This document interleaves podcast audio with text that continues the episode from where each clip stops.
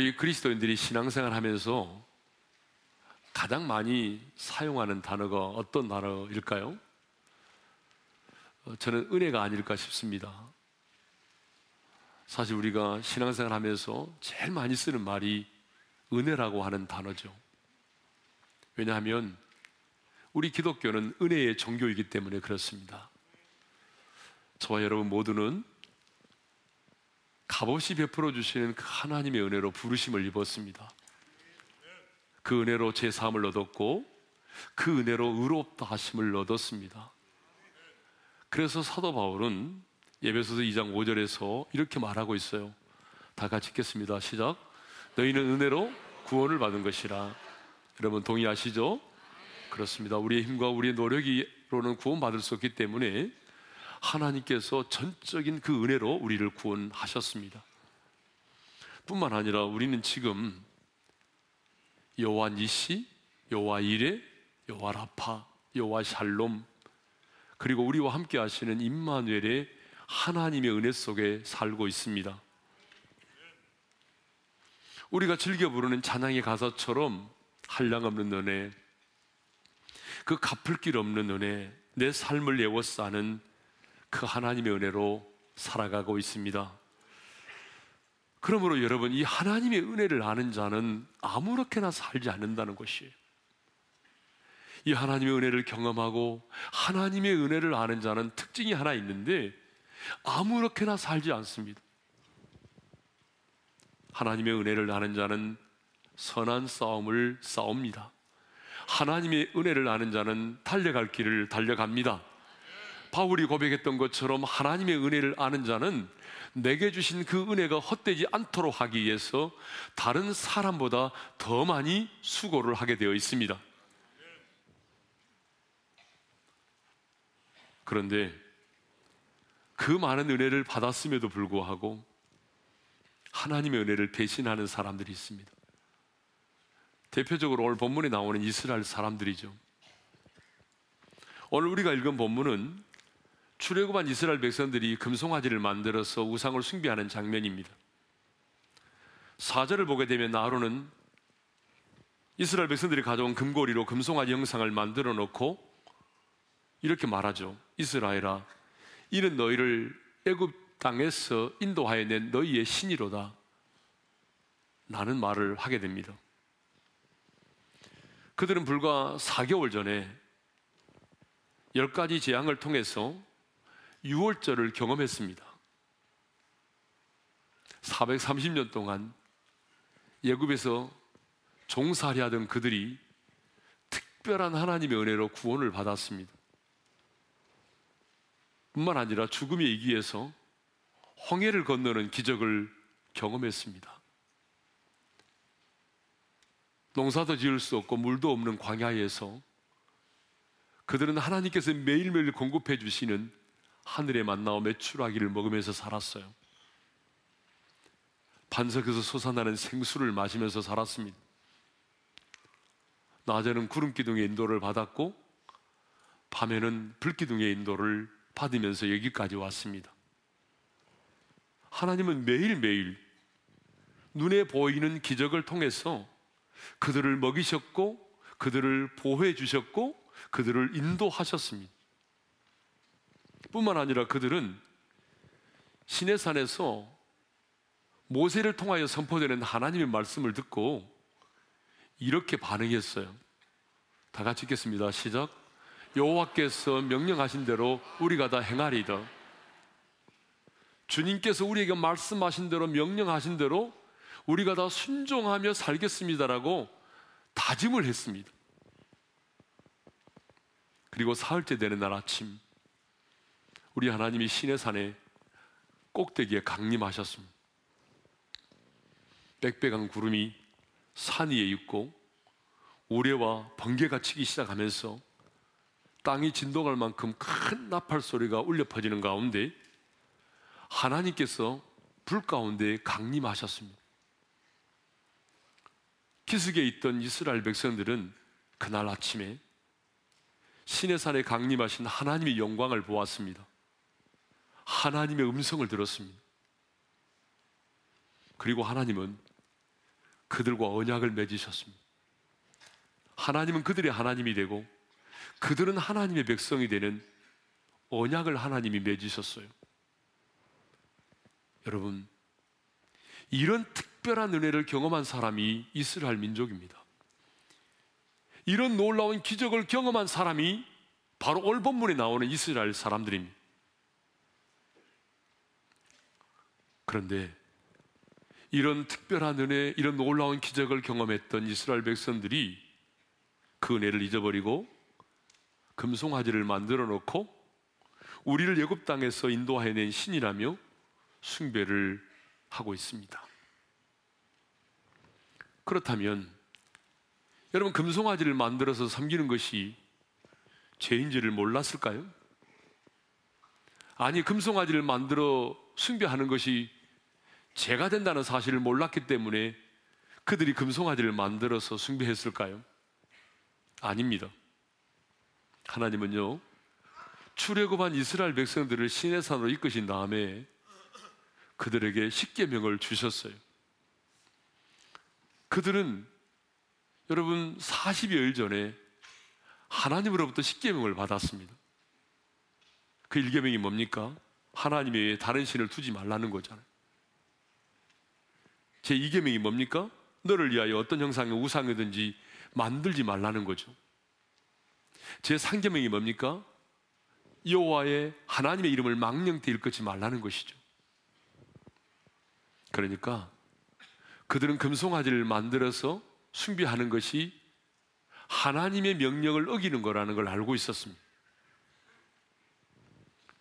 그런데 이 십계명을 받은 지 40일밖에 되지 않았는데도 불구하고 그들은 하나님의 계명을 어기고 지금 금송아지를 만들어서 우상을 숭배하고 있는 것이죠.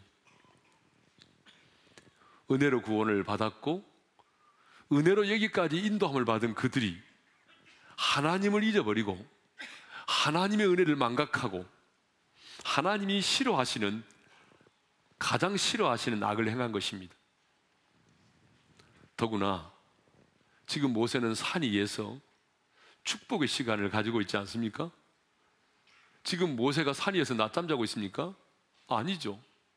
지금 모세는 산 위에서 하나님과 친구처럼 대면하여 교제하면서 앞으로 장차 오실 예수 그리스도의 모형이 될 성막에 관해서 성막을 어떻게 만들 것이고 성막에 들어갈 여러 기구들은 어떻게 만들 것이고 제사장이 입는 옷은 어떻게 만들어야 되는 것인가를 하나님으로부터 지금 계시를 받고 있습니다.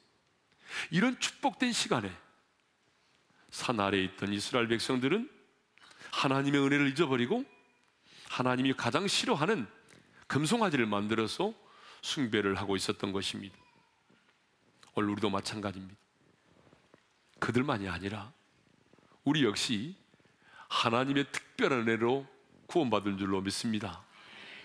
이 층은 구원 안 받았습니까? 그들만이 아니라 저와 여러분도 하나님의 특별한 은혜로 구원을 받았습니다. 우리 역시 십자가상에서 흘리신 그 예수님의 피로 말미암아 새 언약의 백성이 되었습니다. 우리 역시 그동안 신앙생활을 해오면서 하나님께서 우리의 기도에 응답하시고 우리 가운데 행하신 일들을 수없이 많이 보았습니다. 우리 역시 때로는 그 받은 은혜에 감사하며 뜨거운 눈물을 흘리기도 하고 시간 가는 줄 모르고 기도하기도 하고 나 같은 죄인 살리신 그 하나님의 은혜에 보답하고자 땅끝까지 이르러 내가 증인 되리라고 하는 뜨거운 열정과 마음의 소원을 가진 적도 있었습니다. 하지만 언제 그랬느냐는 듯이 하나님의 은혜를 잊고 살고 있지는 않습니까? 아니 잊고 사는 정도가 아니라 내 인생의 미래가 불확실하고 지금 내가 처해 있는 현실이 답답하고 불안하다는 이유 때문에 점집을 찾기도 하고 또 젊은이들은 타로 점을 보기도 합니다. 때로는요, 세상에서 뒤처지지 않기 위해서 아니 출세하고 성공하고 싶어서 하나님의 사람이 돼지머리 앞에 고사를 지내기도 합니다. 근데 여러분 이것이 바로 하나님의 은혜를 배신한 것입니다. 많은 사람들이 그래요. 금송아지 형상을 만들어서 그 앞에 번제와 화목제를 드리고 여호와의 절의를 지켰는데 그것이 어찌 하나님의 은혜를 배신한 것이냐고. 설령 금송아지를 만들어 숭배했다고 할지라도 그들은 여전히 하나님을 믿고 있었지 않느냐고. 그런데 왜 이것이 하나님의 은혜를 배신하는 것이냐라고. 그렇게 반문하는 분들이 있습니다. 저는 그렇게 반문하는 분들에게 말씀드립니다. 너무나 분명하게 금송아지를 만들어 숭배하는 것은 하나님의 은혜를 배신한 것입니다. 제가 그렇게 말씀드리는 데는 두 가지 이유 때문입니다. 첫째로 하나님은 이스라엘 백성들이 금송아지를 만들어서 우상을 숭배할 때 이 일에 대해서 하나님은 큰 죄라고 말씀하셨고 이 일에 대해서 하나님은 진노하셨습니다. 우리가 다음 주에 살펴보겠지만 하나님은 이스라엘 백성들이 금송아지를 만들어 숭배했을 때에 어떻게까지 하나님 말씀하신지 아십니까? 내가 이 백성을 진멸하겠다고까지 말씀하셨습니다. 하나님의 일에 진노하셨습니다. 두 번째 이유는 하나님은 이렇게 금송아지를 만들어 숭배하는 자들을 향해서 뭐라고 말씀하신 적이 있냐면 너희가 나를 내 등 뒤로 버렸도다라고 말씀하신 적이 있습니다. 우리가 얼마 전에 묵상했는데요. 구약에 북왕국 이스라엘의 초대 왕인 여로보암이 자기 백성들이 자꾸 예루살렘에 있는 성전을 향해서 나가 제사를 드리려고 하니까 그들이 자꾸 예루살렘의 성전에 제사를 드리러 가다 보게 되면 그 마음이 나를 떠나서 르호보암에게로 향할 것 같으니까 예루살렘에 가서 제사를 지내도록 하지 못하기 위해서 뭘 했습니까? 베델과 단에 금송아지를 만들어 놓고 예루살렘까지 가지 말고 이곳에서 하나님을 섬기라고 했습니다. 그때 하나님께서 그 여로보암에게 뭐라고 말씀하신지 아십니까? 잘했다. 참 너는 지혜가 많구나. 그렇게 말씀하지 않았습니다. 여러분, 열왕기상 14장 9절을 읽겠습니다. 다 같이 시작. 내 이전 사람들보다도 더 악을 행하고 가서 너를 위하여 다른 신을 만들며 우상을 부어 만들어 나를 노엽게 하고 나를 내 등 뒤에 버렸도다. 이 일로 인해서 네가 나를 노엽게 했고 나를 내 등 뒤로 버렸도다라고 말씀하십니다. 하나님을 여로보암이 등 뒤로 버렸다는 것입니다. 이건 뭔 말이죠? 베풀어 주신 하나님의 은혜를 무시했다는 얘기 아닙니까? 하나님은요. 여로모암에게 엄청난 은혜를 주셨거든요. 어떤 은혜를 주셨을까요? 북한국과 남유다가 나뉘어질 때에 이스라엘의 지파가 열두 지파인데 하나님께서 북한국 여로보암에게 열 지파를 주셨습니다. 열 지파를 주셨어요. 그리고 여러분 여로보암은 왕의 후손이 아닙니다. 아주 평범한 사람이에요. 정말 내놓을 거 아무것도 없는 평범한 사람인데 하나님이 그에게 은혜를 주셔서 북왕국 이스라엘의 왕이 되게 하셨습니다. 왕이 되게 하시고 열지파를 맡기시고 그런데 이런 놀라운 은혜를 주었는데 네가 나를 네 등 뒤로 던져버렸다. 그게 무슨 사건이죠? 금송아지 사건입니다. 그러니까 이것은 뭐죠? 하나님의 은혜를 무시했다 그 말입니다. 더 나아가 이 말은 네가 하나님의 은혜를 배신했다 그 말입니다. 하나님께 속한 사람이 하나님께 속한 하나님의 사람이 하나님의 은혜로 구원을 받고 하나님의 은혜로 사는 사람이 우상을 숭배한다고 하는 것은 하나님의 은혜를 배신한 것입니다. 설령 우리가 뭐 점집을 찾아가서 점을 치지 않았어도 우리가 고사를 지내지는 않고 타로 점을 보지는 않았어도 우리가 돈의 노예가 돼서 탐욕의 지배를 받고 여러분이 살아가고 있다면 여러분 역시 마음에 탐욕이라는 우상을 숭배하는 것이기 때문에 하나님의 은혜를 배신한 것입니다. 왜냐하면 골로새서 3장 5절에 이렇게 말씀하고 있거든요. 다 같이 읽습니다. 시작. 탐심은 우상 숭배이라. 탐심이 뭐라고요? 우상 숭배라는 거예요. 여러분들은 탐심을 그냥 대수롭지 않게 생각할지 모르지만 하나님은 탐심은 우상 숭배라는 거예요. 우리가 금송아지를 만들어 놓고 그 앞에 절은 하지 않았지만 여러분이 어떤 물질의 노예가 되고 탐욕의 노예가 돼서 그래서 제대로 11조도 생활도 못하고 돈의 노예가 되어서 인색한 사람으로 살아가고 있다면 여러분은 지금 눈에 보이지 않는 우상을 숭배하고 있는 것입니다. 그 우상을 숭배하는 사람은 하나님의 은혜를 배신한 사람입니다. 성도 여러분, 이스라엘 백성들은요, 그 엄청난 은혜를 받았음에도 불구하고 자신들이 처한 현실 앞에서 하나님의 은혜를 배신했습니다. 그렇다면 그들보다 더 엄청난 은혜를 받은 여러분은 어떻습니까? 혹시 탐욕이라고 하는 우상을 숭배함으로 하나님과 멀어지고 있지 않습니까? 미래에 대한 불확실성과 두려움 때문에 하나님께서 가증히 여기시는 그런 우상을 숭배하고 있지는 않습니까?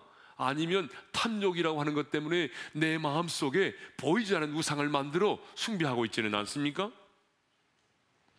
아무리 미래가 보이지 않아도 아니 지금 내가 처한 현실이 답답하고 꼬일 대로 꼬여 있어도 하나님의 은혜를 잊고 살아서는 안 됩니다. 아니 하나님의 은혜를 배신해서는 안 됩니다. 일리안 맥도날드가 그런 말을 했습니다. 인간이 지은 죄 중에 가장 큰 죄는 배신이다. 단테 역시 그의 신곡에서 지옥은 여러 개의 층으로 나뉘어져 있는데 배신자들이 지옥의 맨 밑바닥에서 가장 큰 고통을 받고 있다라고 말했어요. 무슨 말입니까? 배신의 죄가 가장 큰 죄라는 것입니다.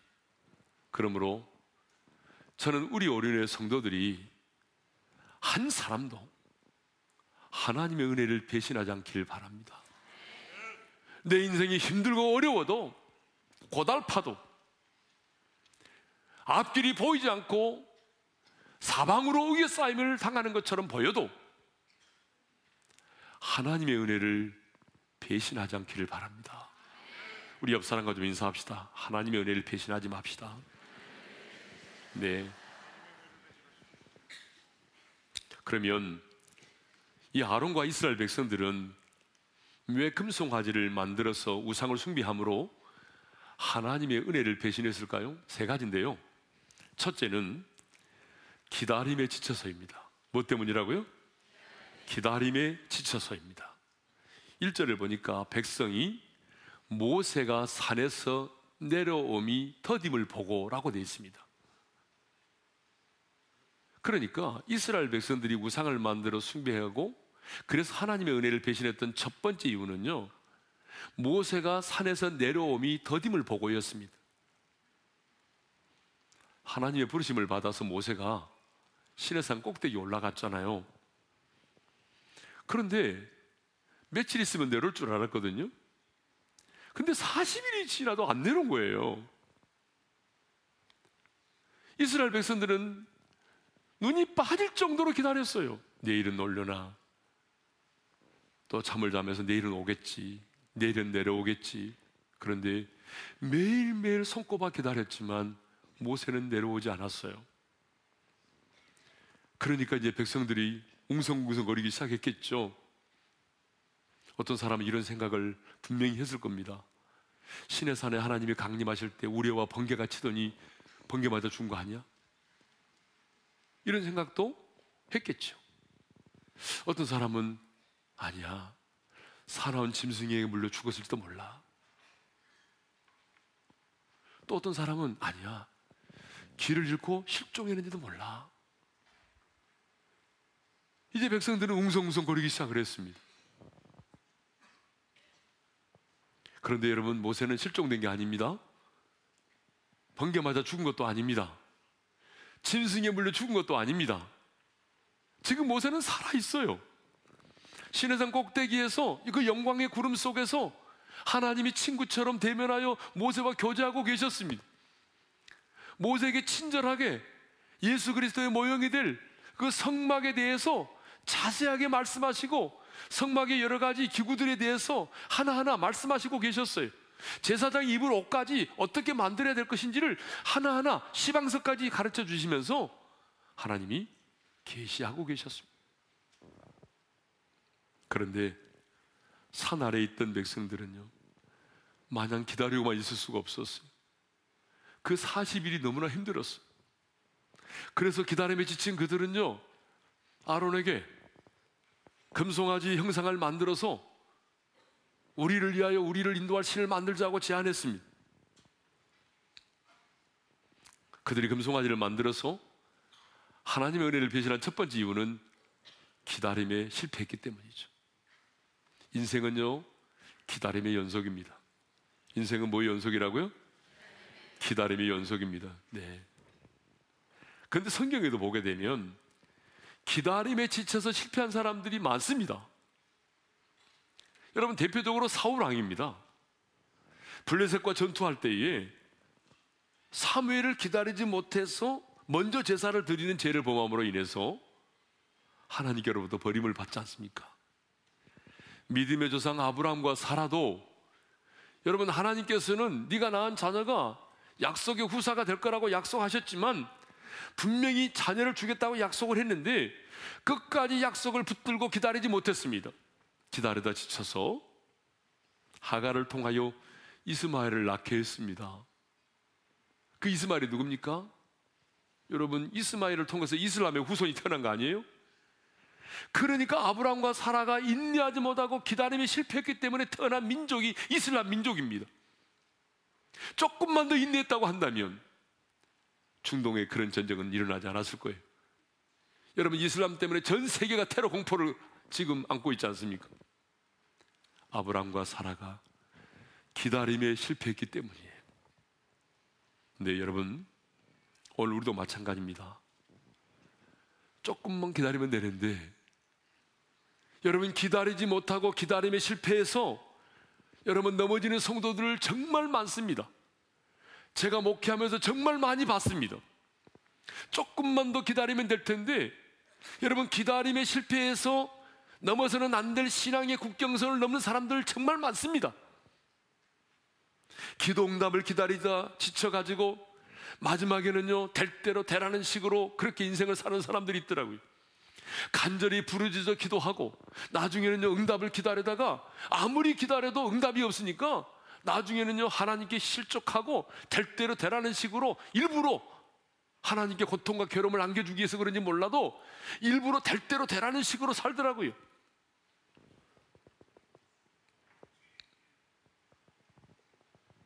오늘 기다림에 지쳐서 생명의 줄을 놓아버리려고 하는 사람이 있습니까?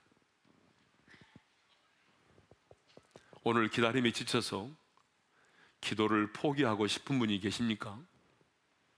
가족의 구원, 남편의 변화와 자식의 구원과 변화, 하나님이 주신 꿈과 비전, 기다림에 지쳐서 포기해 버리려고 하는 분이 계십니까? 그러나 여러분, 제가 늘 말씀드렸듯이 여러분의 인생에 가장 좋은 날은 아직 오지 않았습니다. 별로 동의를 안 하시는 것 같은데. 여러분의 인생에 가장 좋은 날은 아직 오지 않았습니다. 그러기에 아무리 조급해도 아무리 답답해도 더 인내하시면서 믿음의 줄을 붙잡고 다시 일어나 도전할 수 있기를 다시 기도의 무릎을 꿇을 수 있기를 주님의 이름으로 축원합니다. 두 번째로는 미래의 불확실성과 두려움 때문이었습니다. 1절 하반절을 읽겠습니다. 시작. 우리를 위하여 우리를 인도할 신을 만들라. 이 모세 곧 우리를 예굽 땅에서 인도하여 낸 사람은 어찌 되었는지 알지 못함이니라. 어찌 되었는지 알지 못한다 이 말은 그 당시에 그들의 마음이 어떠했는지를 우리가 알 수 있습니다. 그들은 이 모세라는 지도자가 자신들을 애굽 땅에서 인도해낸 사람으로 착각하고 있었습니다. 여러분 모세가 그들을 애굽 땅에서 인도해낸 게 아닙니다. 하나님께서 모세를 그들에게 보내서 하나님이 그들을 애굽 땅 종되었던 집에서 이끌어내신 것입니다. 그런데 이스라엘 백성들은 착각했습니다. 우리의 지도자인 모세가 우리를 애굽 땅에서 인도해 낸 것으로 착각하고 있었습니다. 그래서 하나님은요 신의 산에서 그들에게 십계명을 주실 때에 가장 먼저 이렇게 말씀하십니다. 십계명을 주시기 전에 하신 말씀인데 있겠습니다. 시작. 나는 너를 애굽 땅 종되었던 집에서 인도하여 낸 내 하나님 여호와니라. 모세가 너희들을 인도하여 여기까지 인도하지 않았다는 것입니다. 내가 너희들을 애굽 땅 종되었던 집에서 인도하여 낸내 하나님 여호와라는 것입니다. 여러분 이 얘기가 무슨 말입니까? 하나님께서 그 열 가지 재앙을 행하시면서 마지막에 유월절 재앙을 통해서 홍해를 건너는 기적을 경험케 하시고 그들을 여기까지 인도하셨다고 한다면 왜 그 전능하신 하나님께서 이스라엘 민족을 보호하시고 인도하시지 않겠습니까? 그런데 그들은 지도자인 모세가 내려오지 않으니까 불안했습니다. 이제 우리 어떻게 되는 거야? 이제 우리 미래는 어떻게 되지? 우리 약속의 땅 가나안까지 어떻게 가? 지도자가 없잖아. 우리 여기서 굶어 죽는 거 아니야? 여러분, 너무나 불안한 거예요. 미래가 보이지 않는 거예요. 광야에서 앞길이 보이지 않는 거예요. 그래서 그들이 했던 일이 뭡니까? 미래에 대한 불확실성과 두려움이 엄습할 때에 그들이 금송아지를 만들어서 하나님의 은혜를 배신한 것입니다. 오늘 우리도 마찬가지입니다. 여러분, 왜 많은 사람들이 점집을 찾고 부닥거리를 합니까? 여러분, 해보시면 다 아시잖아요, 이유를. 왜 사람들이 점집을 찾고 부닥거리를 하고 선 없는 날에 이사하고 사주팔자 보고 궁합 보고 자녀 결혼시킵니까? 알잖아요, 여러분 다. 미래가 불확실하니까. 미래가 불안하거든요. 두려워서요. 마음이 두렵고 불안하기 때문에 하는 거예요. 요즘에 젊은이들은 이 타로 좀 보는 게 유행인데요. 이제는 인터넷으로도 보더라고요. 자신의 인생의 운세를 궁금하니까. 너무나 궁금하니까. 올해는 취직도 되고 결혼도 해야 되는데, 아, 이러다 또 2017년 또 넘어가는 거 아니야? 지금 썸 타는 사람과는 어떻게 될지. 뭐 이런 것 때문에 여러분 저렴한 가격에 타로 카드 점을 보잖아요. 모든 것이 불확실하고 두렵기 때문에 사람들은요, 점집을 찾고 푸닥거리를 하고 선 없는 날에 이사하고 사주팔자 보고 장명소 가서 이름 짓고 그러는 것입니다. 근데 여러분 이것은 하나님의 은혜를 배신하는 것입니다. 세 번째는요, 이기심입니다. 1절 하반절을 다시 한번 읽겠습니다. 시작. 모여 백성이 아론에게 이르러 말하되 일어나라 우리를 위하여 우리를 인도할 신을 만들라 산이 오는 모세가 40일이 지나도 내려오지 않게 되자 불안해진 이스라엘 백성들이 누가 먼저라고 할 것도 없이 아론 앞으로 아론 앞으로 모여들기 시작을 했습니다. 그리고 아론에게 이렇게 말합니다. 일어나라. 우리를 위하여 우리를 인도할 신을 만들라. 여러분 두 개의 명령이 들어가 있습니다. 일어나라. 그리고 우리를 위하여 우리를 인도할 신을 만들라. 여러분 이 분위기를 느낄 수 있겠어? 분위기를 느끼지 않습니까? 이들이 지금 어떤 격양된 감정으로 지금 아론에게 왔는지 일어나서 우리를 위하여 신을 만들라는 것입니다. 우리를 위하여, 우리를 위하여. 31절도 보게 되면 산에서 내려온 모세가 하나님께 기도하면서 이렇게 기도하죠. 읽겠습니다. 시작. 이 백성이 자기들을 위하여 금신을 만들어 싸우니 큰 죄를 범하였나이다. 이 백성이 자기들을 위하여 금신을 만들었다고 모세가 하나님 앞에 기도하고 있습니다. 한마디로 말하면 왜 여러분 왜 사람들이 우상을 숭배한지 아십니까? 실제적인 이유가 있습니다. 자기를 위해서입니다. 이기심 때문입니다. 왜 사람들이 우상을 숭배합니까? 왜 사람들이 하나님의 은혜를 배신합니까? 왜 여러 가지 이유를 말하고 있지만 가장 실질적인 이유가 뭐냐 그러면 자기를 위해서입니다. 자기를 위해서. 하나님의 영광을 위해서 점찍합니까? 하나님의 영광을 위해서 살기를 위해서 여러분이 타로 카드로 점을 칩니까? 아니잖아요. 여러분, 우리의 신앙생활은 그렇지 않습니다. 하나님의 은혜로 구원받은 하나님의 자녀로 이 세상을 사는 우리는 내 자신을 위하여 사는 것이 아니라 하나님의 은혜로 구원받은 하나님의 사람은 먹든지 마시든지 무엇을 하든지 하나님의 영광을 위하여 사는 것입니다. 여러분 고린도서 10장 31절을 읽겠습니다. 다 같이요. 그런즉 너희가 먹든지 마시든지 무엇을 하든지 다 하나님의 영광을 위하여 하라. 여러분 이것이 우리의 삶의 유입니다. 기독교의 신앙생활은 나의 유익과 만족을 위해서 하는 것이 아닙니다. 내 자신의 번영과 성공을 위해서 하는 것이 아닙니다. 우리가 예수 믿고 난 이후에 우리의, 우리의 신앙생활은 내가 원하는 것을 이루기 위해서 하는 게 아니에요. 하나님의 선하심과 신실하심을 드러내고 하나님의 살아계심을 만방에 드러내고 하나님의 영광을 드러내기 위해서 사는 것입니다. 그리고 그 하나님을 마음과 뜻과 목숨을 다하여 사랑하고 이웃을 내 몸과 같이 사랑하기 위해서 존재하는 것입니다. 그러니까 우리의 믿음이 자라면 자랄수록 내 중심이 아니라 하나님을 위하고 여러분 우리 주변의 이웃을 위하여 사는 삶을 사는 것입니다. 그러니까 믿음이 성장하면 성장할수록 이타적인 삶을 살게 되는 것이에요. 그런데 많은 사람들이요. 자신의 목적을 이루기 위해서 신앙생활 하려고 합니다. 여러분, 그런 사람은 번지수를 잘못 찾았습니다. 자신의 욕심을 이루는 일에 하나님을 이용하려고 합니다. 정말 잘못된 것입니다. 왜 많은 사람들이 신앙의 국경선을 넘어갑니까? 여러분 왜 많은 사람들이 우상을 숭배합니까? 왜 많은 사람들이 하나님의 은혜를 배신합니까? 그것은 하나님의 영광을 위해 살지 않고 자신의 유익을 위해서 살려고 하기 때문입니다. 그러므로 여러분 오늘 여러분의 신앙생활을 한번 점검해 보셔야 됩니다. 솔직하게 나는 과연 하나님의 영광을 위해서 살고 있는지 나는 하나님의 영광을 위해서 공부하고 있는지 하나님의 영광을 위해서 내가 비즈니스를 하고 있는지, 나는 하나님의 영광을 위해서 그 프로젝트를 진행하고 있는지, 여러분 점검해 보셔야 됩니다.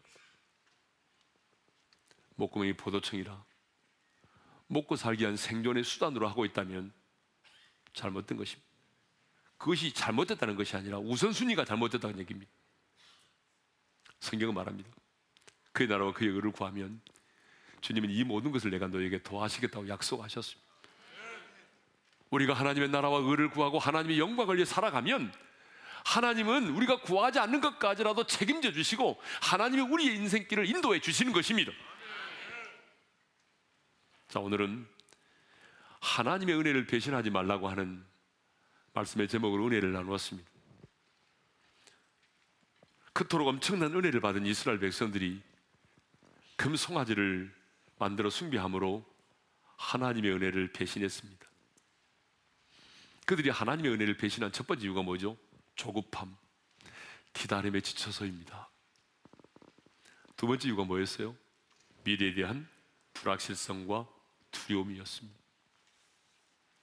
세 번째는요, 자기를 위하여 이기심. 그 세 가지 때문에 은혜를 받았지만 하나님의 은혜를 망각하고 하나님의 은혜를 배신한 것입니다. 그렇다면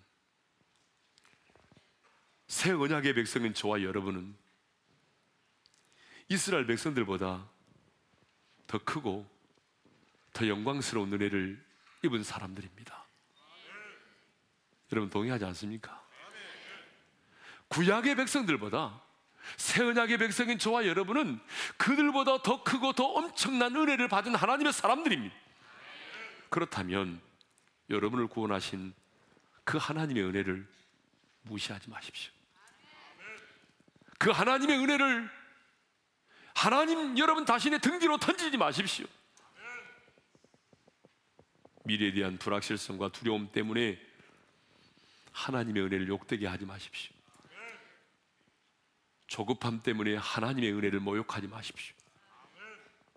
돈과 성공과 탐욕이라는 우상 때문에 나를 구원하시고 여기까지 인도하신 그 하나님의 은혜를 배신하지 마십시오. 이 예화를 하나 소개하고 마치도록 하겠습니다. 예전에 한번 소개한 것 같기도 한데요. 이태리 한 조그마한 소읍에 피도라고 하는 개의 동상이 있습니다. 어느 날 이 피도가 물에 빠졌다가 죽음 직전에 한 신사가 이 피도를 구출해 주었습니다. 그 신사는 피도를 집에 데려다가 키웠어요. 이 피도는요, 주인의 은혜를 알았는지 주인을 그렇게 좋아하고 그리고 주인을 잘 따랐고 사랑스러워했습니다. 사랑했습니다.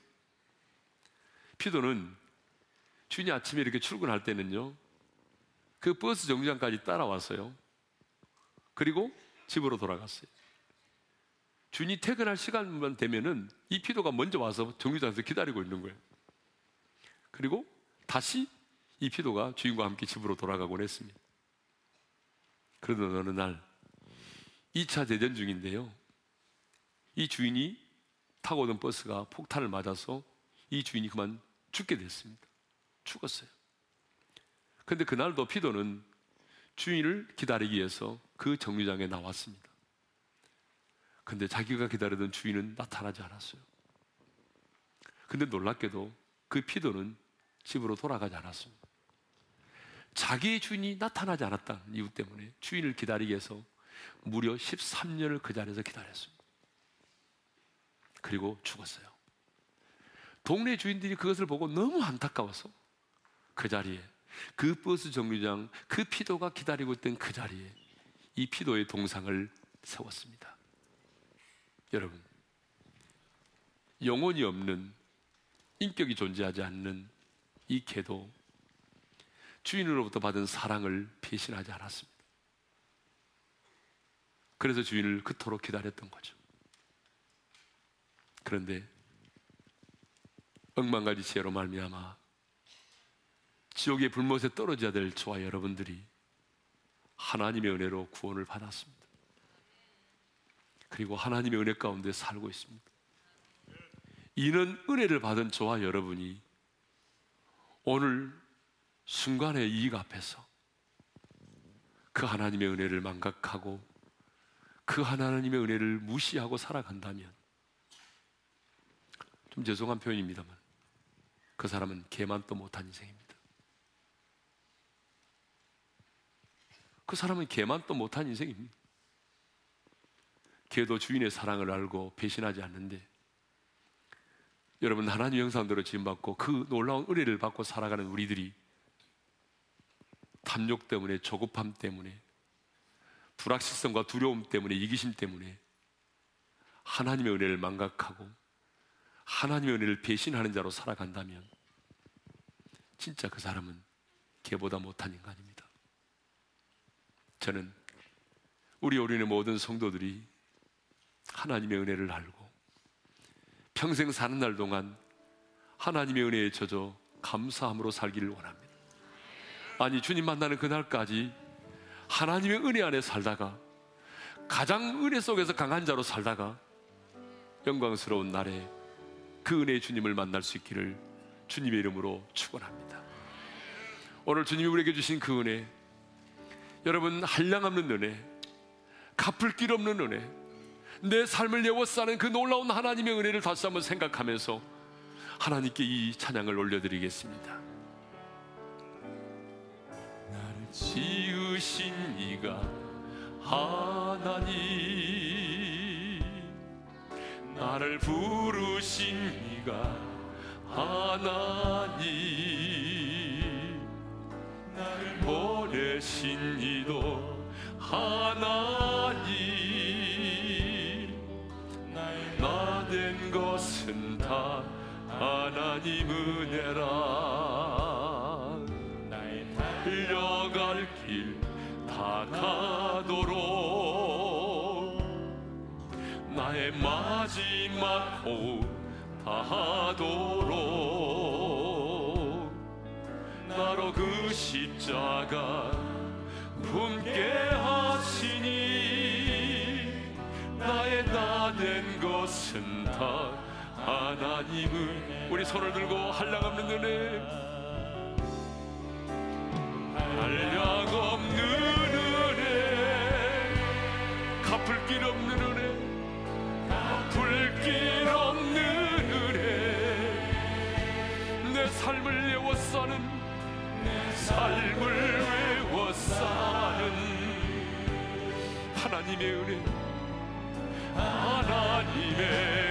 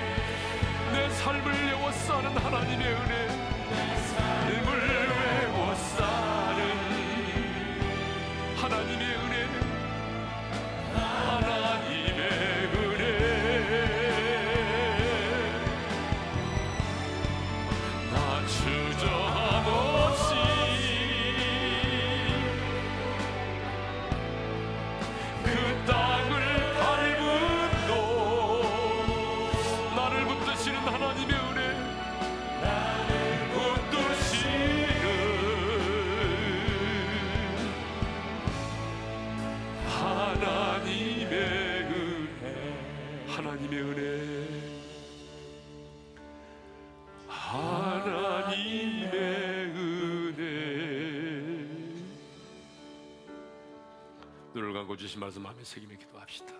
성도 여러분 이스라엘 백성들은 놀라운 은혜를 받았습니다. 430년 동안 종살이 하던 그들이 구원을 받았고요. 홍해를 건너는 기적도 경험했고 매일매일 공급해 주시는 하늘의 만나와 메추라기를 먹었고 하나님이 신의 산에서 그들과 언약도 맺어 주셨고 십계명도 주시고 하나님이 신의 산에 강림하셔서 그 영광도 보여 주셨습니다.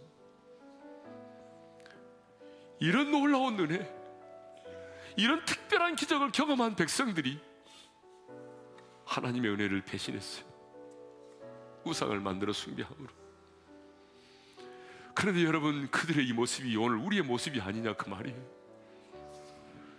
여러분 이들의 모습이 오늘 우리의 모습이 아닙니까? 우리도 놀라운 하나님의 은혜로 구원을 받았잖아요.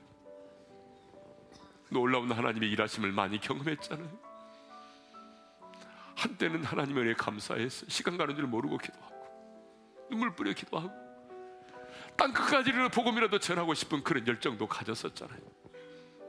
그런데 조급함 때문에 이스라엘 백성들이 그랬던 것처럼 인내하지 못하고 기다리지 못하고 아무리 기도해도 응답이 없다는 그 사실 때문에 하나님의 은혜를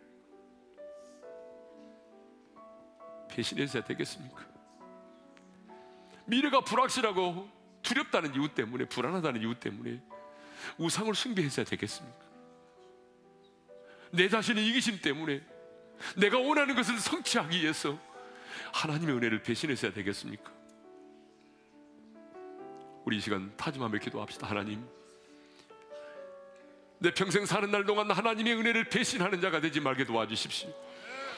아무리 조급해도 아무리 내가 지금 불확실하고 두렵고 떨려도 순간의 욕망 앞에서 하나님의 은혜를 배신하지 않도록 도와주십시오. 내 이기심과 내가 원하는 것을 성취하기 위해서 하나님의 은혜를 배신하지 않게 도와주십시오. 우리 다 같이 두 손 들고 주여 한번 외치고 부르짖어 기도하며 나갑니다. 주여 아버지 하나님 주셨는데 그 은혜를 배신하지 않도록 도와주십시오. 은혜로 구원을 받았고 은혜로 여기까지 왔습니다, 주님. 순간의 쾌락 앞에서 순간의 욕망 앞에서 내가 원하는 것을 성취하기 위하여 하나님의 은혜를 배신하지 않도록 도와주십시오. 조급함 때문에 그리고 미래가 불확실하고 두렵다는 이유 때문에 우리가 하나님의 은혜를 배신하지 않게 하시고 하나님 아버지 우상을 사랑하는 우상을 숭배하지 않도록 도와주십시오. 아버지 를 사랑하는 우리 어린의 모든 성도들이 어떠한 상황 속에 있을지라도 아무리 답답하고 두려워도 하나님 내가 아무리 가난해도 아버지 내 인생이 아무리 힘들고 어려워도 하나님의 은혜를 무시하지 않게 도와주시고 하나님의 은혜를 내 등 뒤로 던지지 않도록 도와주시고 하나님의 은혜 안에 거하게 도와주시며 은혜 속에 강한 자가 되게 도와주시고 하나님의 은혜에 감격하여 살지언정 하나님의 은혜를 대신하지 않도록 도와주시옵소서 이전에 우리 주 예수 그리스도의 은혜와 하나님 아버지 영원한 그 사랑하심과 성령님의 감동과 교통하심이 인생이 아무리 힘들고 어려워도 가난해도 앞이 캄캄하고 보이지 않아도 어떤 상황 속에 있을지라도 내게 베풀어 주신 그 하나님의 은혜를 기억하며 하나님의 은혜를 배신하지 않기로 살기로 결단하고 다짐하고 또 다짐하고 떠나가는 우리 지체들 위해 이제부터 영원토록 함께 하시기를 축원하옵나이다. 아멘.